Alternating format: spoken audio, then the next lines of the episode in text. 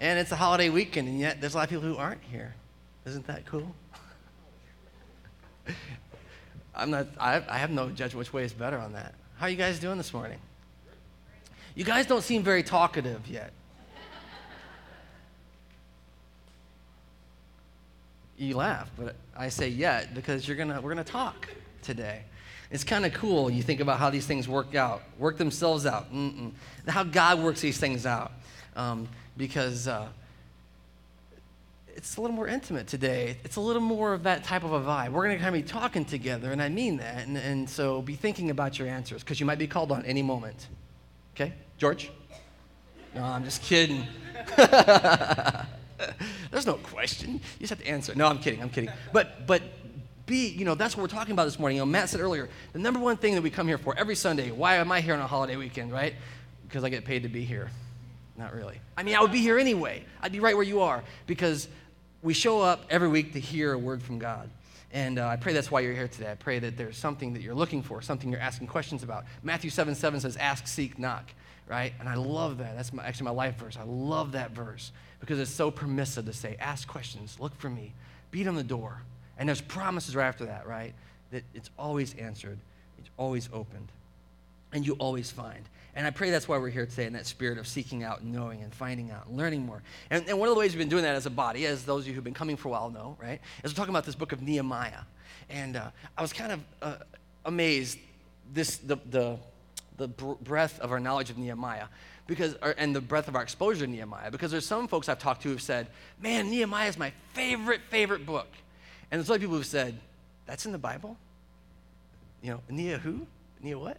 And so we're like all over the place, but it's so cool because it is in our Bibles, and, um, and that's what we've been talking about. And so uh, it's this amazing First Testament story of Nehemiah. And if you don't know, I'm going to bring up speed really quickly here, but we've been learning about this guy Nehemiah, and he's a servant, cupbearer to the king, right? And he has his heart for Jerusalem. The Jews are in exile, they, their, their city's been destroyed, and they've been just scattered all over the place, right? And so he's serving, and he hears the state of Jerusalem, and he's heartbroken. And we talked about that and then he prayed, and we talked about his prayers, holy, holy prayers that he has, and these crazy prayers that Nehemiah prays. And then he waits, and that's a very um, uh, radical thing to do. I think in our society, we were talking last night, my brother in law, Rich, I'm going to give some props here. We spent, we, we spent a lot of time talking about this text. Um, he's in for the weekend. He couldn't be here this morning. They wanted to be here. But, uh, but man, how cool is it that Nehemiah waited and gave us that model for waiting? I think if there's any great sin in our society, it's that we have to have things right now. I mean, we are instant gratification and we and it's like a gateway sin. We're talking about gates today. It's this it's this thing that if we have to have it right now we'll settle for anything instead of waiting for the best thing.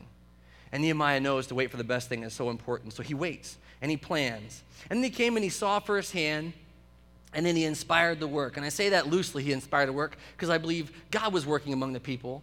We talked about last week nehemiah was the guy in the room who knew the truth and wasn't afraid to say it. But guess what? Everyone else in the room knew the truth they just wouldn't say it. But to their credit, as soon as it was said, they were on it. And this is so I say that Nehemiah inspired uh, them. I believe God inspired them, and Nehemiah was a catalyst for that, if that makes sense. He was just the guy to speak the truth, and when the truth was spoken, God's people responded. And that's such a great, great thing. But as we get started, though, I want to ask one question. I asked you guys last week about this, and I'd love to hear some. This is our first chance for some feedback some, some interaction today. And this was the question I ask you What is the deal with this wall? What's the deal with the wall? And I'll tell you why I asked the question because if you think about ways to get in the Bible, right, this is a pretty sweet way to get in the Bible. Because who couldn't build a wall? You know? I mean, seriously, all of us could build a wall, right? Jesus gets in the Bible because he works miracles and he's the Son of God. I mean, that's kind of a big deal. None of us qualify, okay? But but and other people, great prophets, these great guys, and all these people, we can't live up. We can't reach those guys, man. They're like holier. They're, they're, they're, they don't even touch the ground. You know, they just float around. That's in our mind, right? But Nehemiah is not that guy. Nehemiah is like you and me. Nehemiah is just a guy who puts his hands to the work.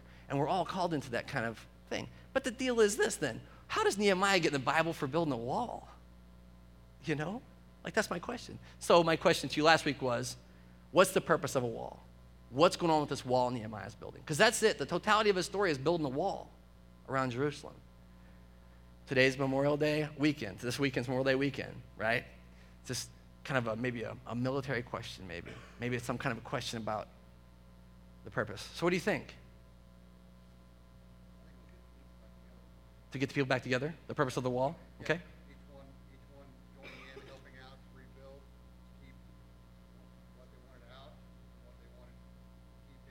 Okay.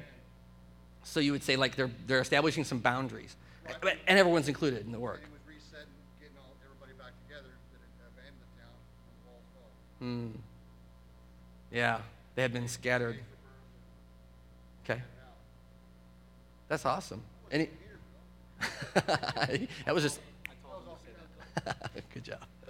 Anyone else? What is the purpose of walls? So there's like some some kind of boundaries, right? And some and also you said getting your hands to work was what we're talking about today. That's that's really cool. To create purpose. So the wall is just a way, a, a means to an end. To do. Okay?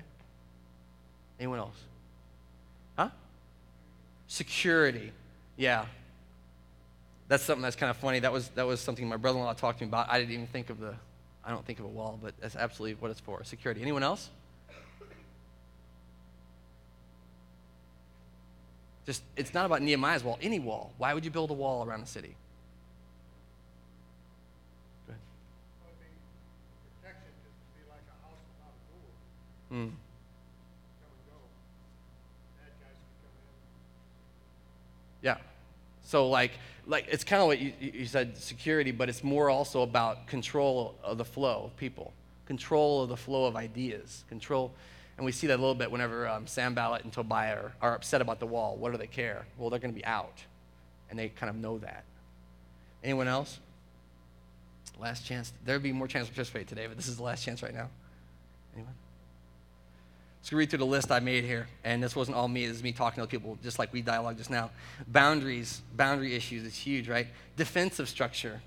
There's something about it that lets you seal it from the inside. It doesn't close from the outside, these gates. They bolt them from the inside, you know?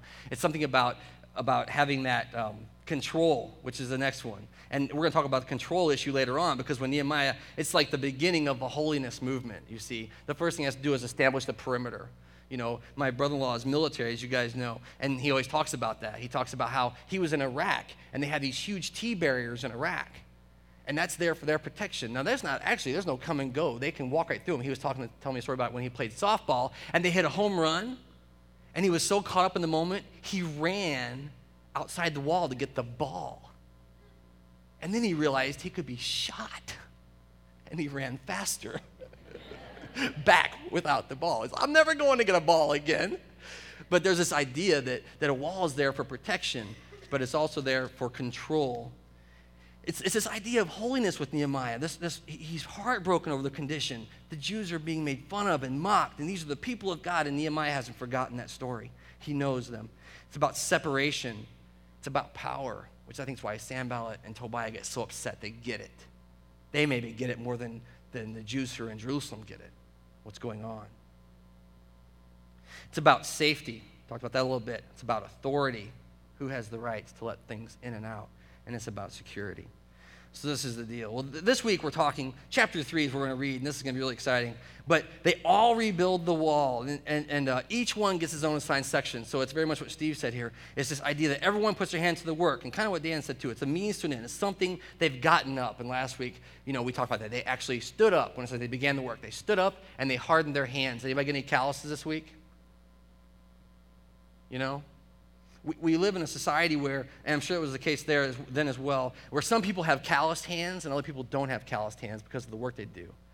But there's this idea that they're strengthening their hands, they're hardening their hands to the work, and this is their pledge with their mouths last week. Now, this week, we're going to find out that Nehemiah was serious when he talked about getting up and getting to the work. Last week was kind of like a salad bar I put in my notes, you know, because it was let us, let us, let us. you know what I'm saying? And I think I say that because it's kind of cheap, you know. It's like it's like let us go across town, and I, but but but then sometimes we don't do it, okay. And so last week was a salad bar, but, but then we get into the meat, and, and he's taking a break here to talk about it. And what he talks about in chapter 3 is interesting because he said, Nehemiah, we talked in 2 about, he said, let us go and build. We got up. We are, are humiliated. But he had been there for three days in Jerusalem.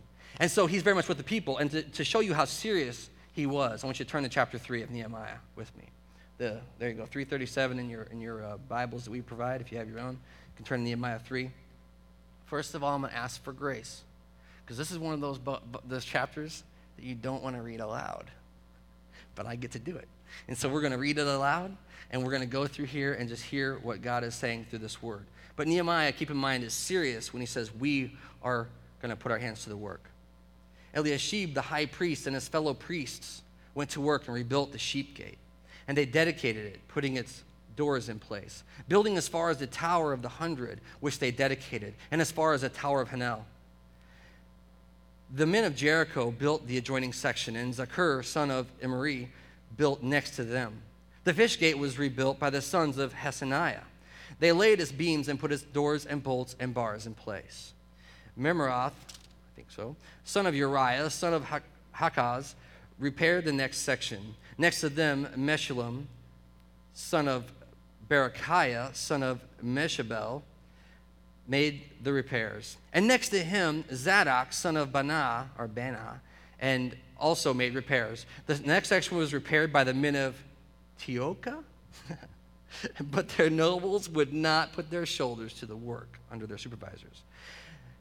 The Jeshanah gate was repaired by Jodiah, Jodiah, son of Piasha, maybe, Pias, Pia, Pasa, Meshullam, son of. See, this is a this is hard, isn't it? Man, look at these names. Who names people like this? I think it's God. I think God's laughing, right? Nehemiah. You know, he wrote these down because they're important. All right. Uh, son of Bosida. I'm just going to move on. they laid its beams and put its doors and bolts and bars in place. They built a gate. Notice that. They built a gate. Next to them, the repairs were made by the men of Gibeon and Mizpah. Melathiah the, and, of Gibeon and Jedon of Merath, places un, under the authority of the governor of Trans Euphrates. Okay, so he's getting a little description there. Uziel, son of Hariah, one of the goldsmiths, prepared the next section. Hananiah, one of the perfume makers, made the next section, prepared the next section. Uh, they restored Jerusalem as far as the broad wall. Okay, so now we're here again. Oh, you know what we're supposed to be doing? We're not doing it. We have, we have made this really amazing graphic because this is so hard to understand. Um, and so it, let's just go ahead and try to get to the broad wall. Let's go ahead and, oh, see, there they are. This is what we're doing. These are all what we've been reading. Fish gate, see the fish gate? The old gate, Jeshana. Okay, good. That's where we're at. We're at the broad wall right now. Okay. I gotta find where the broad. Wall. Okay, there it is, the broad wall. Verse nine, if you're with us. Rephaiah, son of Hur, ruler of the Has district of Jerusalem, prepared the next section. Adjoining this, Jedediah, son of Haramf, that's a cool name, made repairs opposite the house. And Hattush, son of Hashabniah, uh, made repairs next to him. Malachi, son, Malachijah, son of Harim, and Hasab, son of Harath Moab, repaired another section and the tower of the ovens. Shallum, son of Haloesh, ruler of the half district of Jerusalem, repaired the next section with the help of his daughters. Ah, interesting. See there? Devin, are you with us? Hey, good morning. Yeah, they, they, the, the, the women were working. Isn't that interesting? I don't know. Matt thought that was really interesting. He said, the daughters. Why would they say the daughters are building there? You know what's really, really cool about this? The word there is bath. Sorry, I'm just talking to you. You okay? Yeah. No, guess what? In Hebrew, the word is bath. You're bath, right? Bath, like you take a bath, bath. It's a combination of two words, and you know what it means? It means builders of sons. I don't know, I was kind of amazed by that. These guys are building the wall, but he says, hey, hey, even those folks who build our sons are building the wall, right? This guy had his daughter's help. I think it's cool that builders of sons, you ever think that's a heavy responsibility? Builders of men, builders of generations, builders of children. That's the title that, that the Hebrews give to women in their culture. The valley gate was repaired by Hunan and the residents of Zanoah. Zanoah, right? Zanoah. That's the guy that was in the boat. they rebuilt it and put its doors and bolts and bars in place. They also repaired 500 yards of the wall as far as the dung gate. Now, first of all, this is Matt's favorite gate, the dung gate. Secondly, 500 yards. I, you told me that was, so I thought I'd throw it in there. 500 yards is quite a bit of wall, I think, you know. I mean, uh, that gives us some practical idea of how much this uh, they're covering here. A lot of work. The dung gate was repaired by uh, son of Rechab, ruler of the district of Beth Hakerem. He rebuilt it and put its doors and bolts and bars in place. See, there's another gate. The fountain gate was repaired by Shalom, son of Kol Hozoah, ruler of the district of Mizpah. He rebuilt it, roofing over it and putting its doors and bolts and bars in place. He, was, he, re, he also repaired the wall of the pool of Shiloh and the king's next to the king's garden, as far as the steps going down to the city of David. Beyond him, Nehemiah, son of Azbuk, I think this is a different Nehemiah here, ruler of the half district of Bethzur, made repairs to a point opposite the tombs of David, as far as the artificial pool and the house of the heroes. Next to him, the repairs were made by the Levites under Rem, son of Benai. Beside him, Hashabiah, uh, ruler of the half district of Kilai, Kil, Kilal, uh, carried out repairs for his district. Next to him, the repairs were made by the countryman under Benai, son of Hadad, ruler of other half district of Kilah. You see why no one wants to read this, don't you? You see why no one wants to read this? Next to him, Azir, son of Jeshua, ruler of Mizpah, repaired another section from a point facing the ascent of the armory as far as the angle. Next to him, Barak, son of Zabai, zealously, oh, this dude zealously repaired another section uh, from the angle to the entrance of the house of Elishib, the high priest. Next to him, Meremoth, son of Uriah, son of Hekaz, repaired another section from the entrance of Elishib's house, Eliashib's house, to the end of it. The repairs next to him were made by the priests from the surrounding region. Beyond them, Benjamin and Heshab made repairs in front of their house. Next to them, Azariah, son of Messiah, the son of Ananiah, that's the coolest like family lineage right there, made repairs beside his house. So notice that. It's right by his house. Next to him, Benai, son of Hinad, Hindad, repaired another section from Azira's house, right, to the angle and the corner. And Palal, son of Uzai, worked opposite the angle and the tower projecting from the upper palace near the court of the guard. Next to him, Pedaiah, son of Parash, and the temple servants living on the hill of Ophel made repairs up to a point opposite the water gate toward the east and the projecting tower. Next to them, the men of Tekoa prepared another sec- repaired another section, and the great pro- from the great projecting tower to the wall of Ophel. Above the horse gate, the priests made repairs, each in front of his own house. So these priests are working over there as well. Then next to him, next to them, Zadok, son of Emir, made repairs opposite his house. Next to him, Shemaiah, son of Shechaniah, the, guard of the east gate, he made repairs as well. Next to him, Hananiah, son of Shemaliah, and Hanan, the sixth son of Zaaph, repaired another section. Next to them, Meshullam, son of Berechiah, made repairs opposite his living quarters. Next to him, Malachiah, maybe, one of the goldsmiths, right, made repairs at the house of the temple servants and merchants opposite the inspection gate, and as far as the room of the corner, and between the room from the corner and the sheep gate, where we started this conversation like four years ago, the goldsmiths and the merchants made their repairs. Take a deep breath. Let's pray. Father God, uh, we thank you that you have given us your word uh, given it to, to reveal something about who we are, something about what we're to do, something about uh, who you are in our lives, something about who you're calling us to be. We know today, Lord, that you are speaking through this text. We know today, Lord, you are here with us. You are loving us before we are ever even thinking that we're lovable. We pray today, Lord, that we would open our hearts to you, open our minds to your truth, Lord. That we would seek you at all times, that, we, that you would be glorified through what we do and what we say and who we are. Lord, and that's by your work, because without you, we're nothing. We pray you would have this time, have our hearts, have our minds, have our bodies, have everything. Bend us to your will. Shape us in your way, Lord. Be glorified. We thank you for the Holy Spirit, Lord, that is with us and dwelling in us, teaching us the truth of your word. We thank you for everything you've given us. In Jesus' name, amen. So that is a lot, a lot of names. And a lot of really hard names, you know? And I tell you, if you read scripture the way I read scripture, you get to chapter three of Nehemiah and you just kind of go like, da da da da da da da da, okay. They were just making a list of names. But that's kind of the point, isn't it? Isn't it interesting that what Nehemiah does here is he starts off by writing, as I wrote my notes, a chapter of who?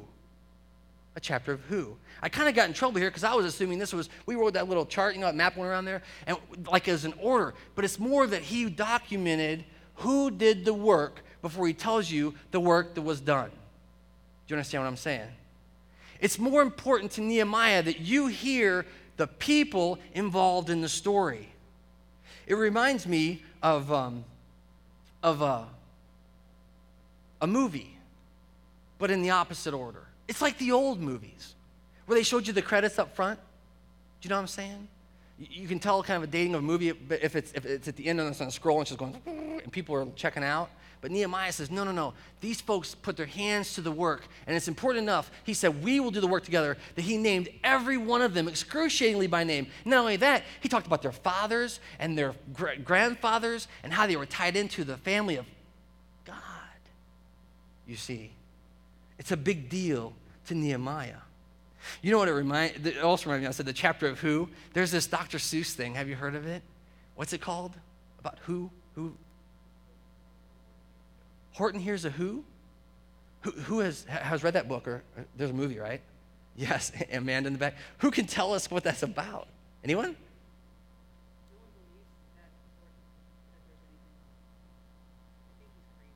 They think Horton's crazy because he hears things no one else can hear.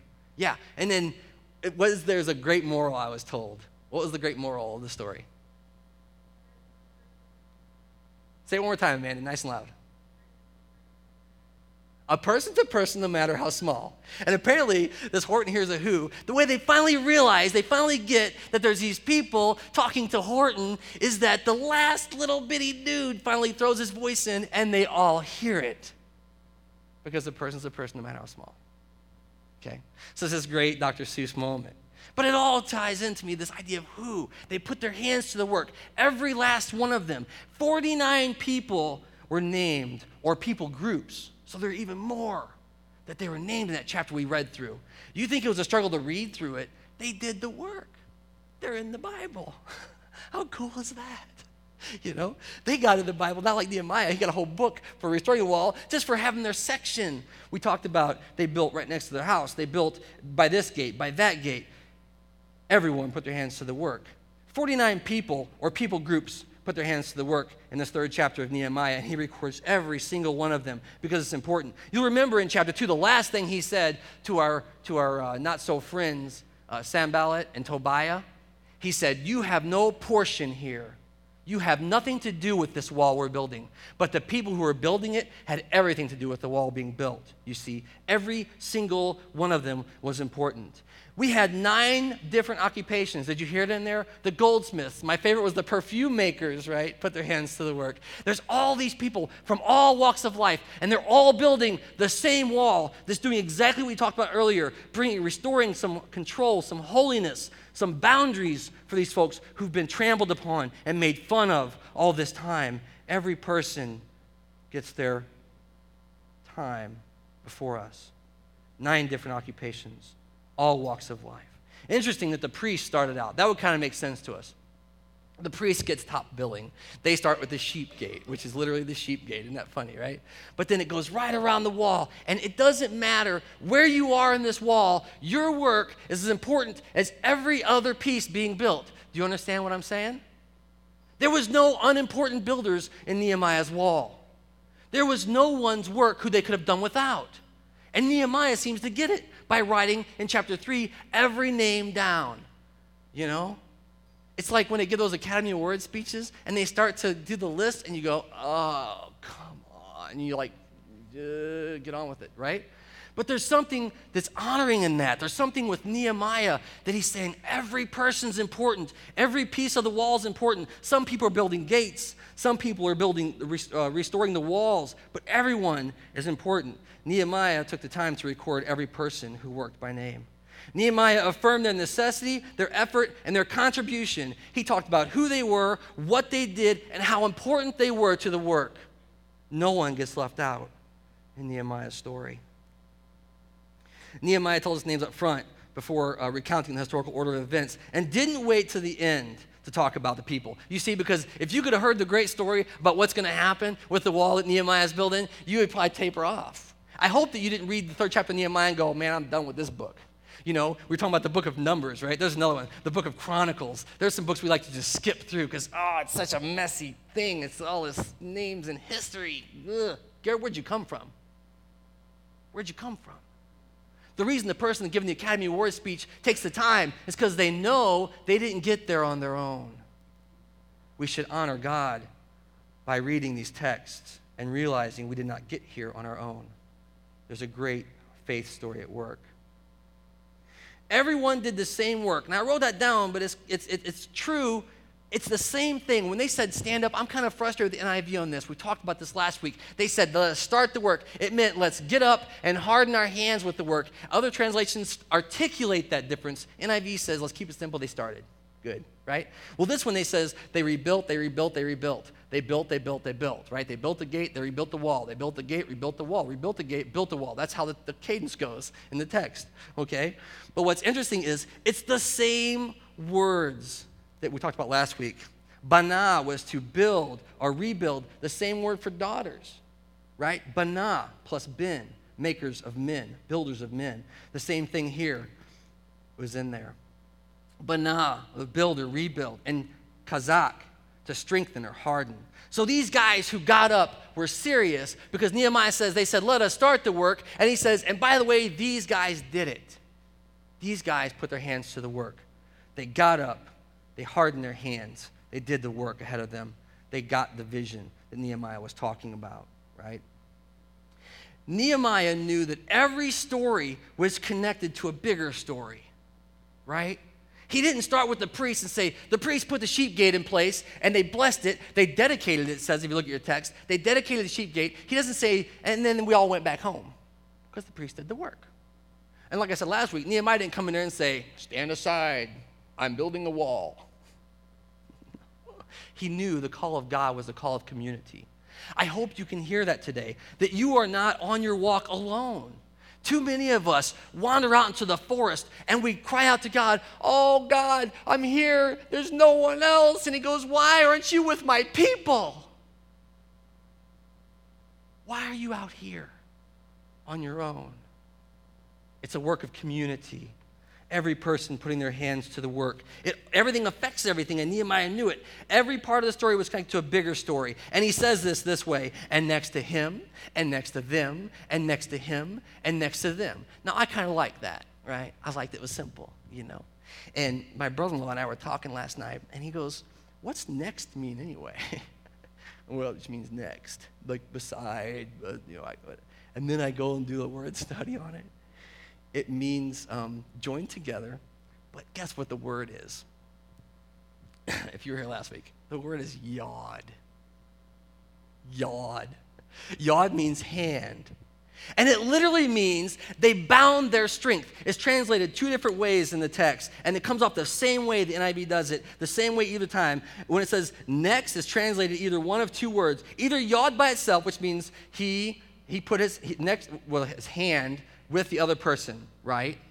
But then there's yod al, which means together they bound themselves.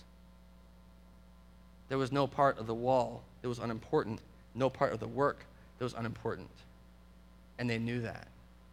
And here they sat, and they knew, and if you see how he did the gates to this gate, and then you say, oh, and from that gate to this gate, and they build the wall. Hand in hand, they're building the wall, and everyone is part of the story. But there's something else going on here because Nehemiah knows that all these stories, all these little people, are part of a great, great big story. And that story is the restoration to recognize God's holiness. Do you understand that? Nehemiah was heartsick. He said, We are the people of God, and we're mocked and despised. And he waited four months, and he goes over there and he inspires the people to stand up and to restore not their holiness, That's kind of the sales job, right? They're making fun of us. Let's not let them make fun of us anymore. But Nehemiah knows it's the holiness of God. This is the problem we have with sin in our lives. The problem we have with sin is like the people in Jerusalem, we're so comfortable sitting around with the walls down, we think it's okay. The insult is we call ourselves Christians, being restored into the likeness of God, and of image of Christ, of God's very Son and we lay around and we don't care about the sin. We don't care about the lack of boundaries. We don't care that people walk all over us. They come and they go. And I don't mean to take advantage of you because you're being taken advantage of. That's one thing. I'm talking about this apathy towards God's absolute 100% holiness that we're called to. There's no exceptions. And we're so comfortable and then whenever someone comes up and dares a brother or sister in Christ say, Bill, I, I have to talk to you, man. I've been noticing. I just want to ask you a question. And you say, man, mind your own business. This is no business of yours. That's a lie. It's our business. The people of God. Every piece was important. There's this great big story. It's bigger than Nehemiah. That's why it gets in the text. So, this is all very out there, right? So, we have this little thing we did. I want you to take uh, in your pocket or from your thing and pull out your little plastic. Are the kids all gone? Lego. Did you get one? You didn't get a Lego. Guys, you can have one. We got extras. Did you get it? I want you to hold your Lego up. Everybody hold it up. Yeah. Good. We're getting there. no, just let's just look at this for a minute. What in the world are we doing giving you Legos, right? Just let's let's talk about this for a second. What do we know? What have we done to you today with this? Embarrassed you maybe or Huh? You got a small wall so you, are that's your wall. I'm not, unless you climb inside of it, I'm not sure how it's going to protect you. You can stand behind it and run around when the enemy comes. You'll never catch me. yes, you have a piece of it, don't you? You have one little piece, right? Uh, who loves Legos? Like, I thought I loved Legos until I saw those folks who, like, really love Legos. They built, like, life size persons out of Legos. If you ever seen those displays and t- huge cities with things that move, and I go, oh my gosh, I was just putting together like my one-eyed whatever, you know. Uh, there's this there's something about these that just capture the imagination we actually went somewhere with our sons where they had a huge lego display and you could play and we had to drag them away but we were caught up for a while too i was anyways you know caught up in the building what, what, what have we done with this today we've given you this i want you to hold on to this but look at it what can you do with it besides carry it around. You can build a wall with protection. You can, you can build, but you have to have somebody else, don't you? Yeah, right. Yeah, you don't have to build a wall either. You can build something like a race car. That's what I want to build. Or a frog. I have an eye. A little white eye. It's kind of creepy. Uh, look, everyone's got different Legos. Now, some of you might have the same Lego, but I mean, you're, you're, you're, you're, you got more to build, less to build. There's pieces and parts. But man, we can have fun. That's what we're doing after worship. We're just going to play in the back. So bring your Lego. There's this thing that Legos bring out in us. This, this idea that you can have fun with something so simple. But I, but I want to say this. Um, we gave you one block, and you only have one block, right? But hey, you have one block. That's kind of the idea. There's this thing we've been talking about, Matt and I have been spending some time talking about, and this idea that, like, man, there's so much work, there's so much going on, you know? And I know when Pastor Don was here, he would talk about how it was crazy to see all the things God was doing through God's people. That's still the case. Still the case. It's crazy because it's all these little, little, little things that God's weaving into this great big story. You understand? It's you building the wall, your piece of it. It's you building the wall that's by your house. It's you building the wall that's across from the place where the priests work. It's you doing your, putting your hands to work. Check this out. So I, there's this thing, right? One of the movements we've been sensing is, is this idea that we spend a lot of time talking about what we can't do, right? Not what we can do. Oh, I can't do that. I'm not, I'm not qualified for that. Guess what? You are uniquely gifted. You are a creature. You are a creation of the Creator God. And He has endowed you with gifts that no one else has. And we can't do this without you. It's one little thing. So there's this great dude, right? He, he's, he's this wise, he's sage, he's, he's a genius. I mean, this man instructed my youth, and uh, he means so much to me because of his role in all of our lives. He taught us wisdom through the simple lesson that we've all been given one block. Let's pull up that.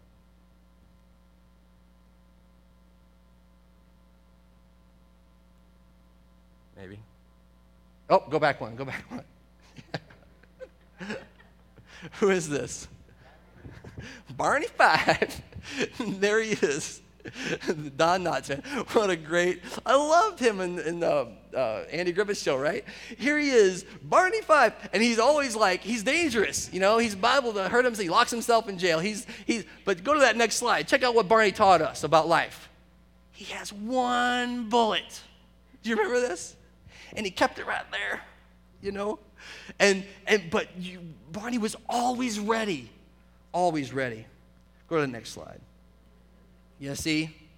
Because when the things got ugly, when the work got tough, when something was going the wrong way, he took out that thing that God had given him and he loaded it up and he was ready to use it. And we kind of make fun of him. You know, I gave him one bullet because he couldn't trust him with six. Right? That's what you always think. He only needed one. Only needed one.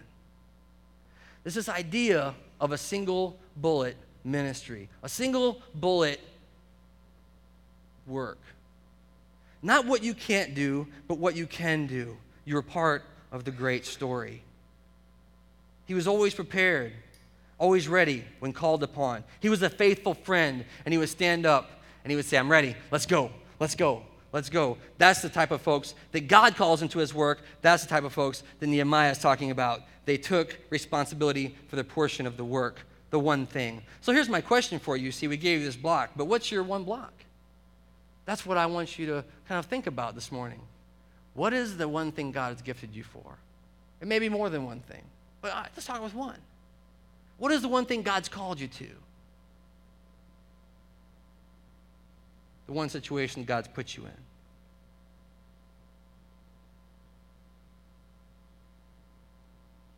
Do one thing. You can, you can make all the difference.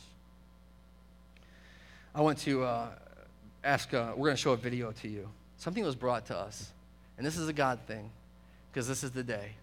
And it was like, we're gonna, let's pick a day on the schedule. We pick a day on the schedule. Watch this video.